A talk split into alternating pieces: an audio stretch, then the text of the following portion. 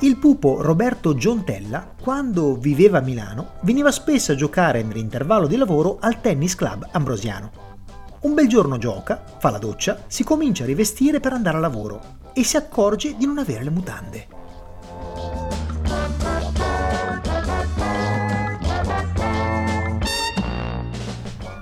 Rovescia il suo borsone sulla panca, le cerca furiosamente, guarda in giro, le mutande non ci sono.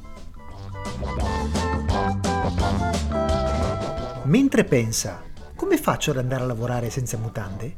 Gli casca l'occhio sui tanti appendiabiti nello spogliatoio. Su di uno ci sono appesi vestiti di gran classe, fra cui delle mutande intonse, che sembrano uscite or ora dal negozio.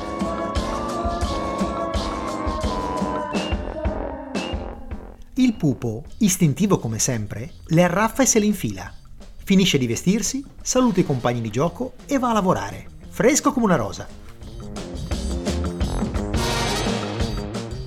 Pochi minuti dopo entra nello spogliatoio il legittimo proprietario delle mutande.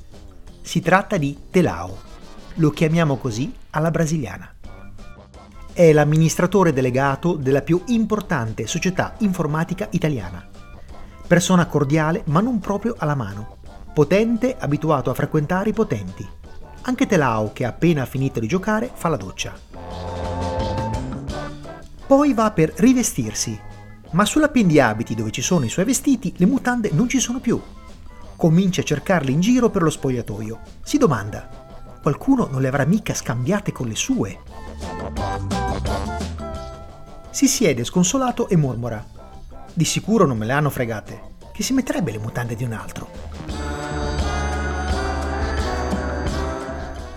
Riprende la ricerca finché non gli dicono le tue mutande se le messe Giontella, perché non trova le sue. Telao stramazza sulla panca, come investito da un tir. Prima piagnucola, ho una riunione importante fra 40 minuti, non faccio in tempo a passare da casa. Poi se la prende con il pupo, gliene dice di ogni. Infine, da manager pragmatico qual è, si concentra sulla importante decisione da prendere. Andare a lavorare con le chiappe indifese o mettersi gli slip inzuppati di sudore con cui ha appena giocato a tennis. Il giorno dopo, mentre sono sulla terrazza del tennis ambrosiano, mi telefono al pupo. Mi sono fidanzato con una ragazza cinese che vorrei farti conoscere. Dove sei? Gli dico che sono all'ambrosiano. Risponde che mi raggiungerà in pochi minuti. Il pupo arriva con una deliziosa cinesina e mentre si avvicinano a me, piomba come una furia Telao, che urla: Roberto, sei matto? Ieri te ne sei andato via con le mie mutande. Il pupo, lucido come sul match point del set decisivo, dice alla cinesina: Questo è il mio amico Paolo.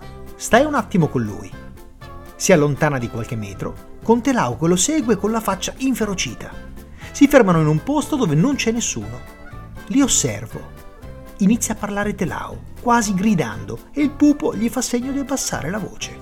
Poi parla al pupo e Telao scuote energicamente la testa.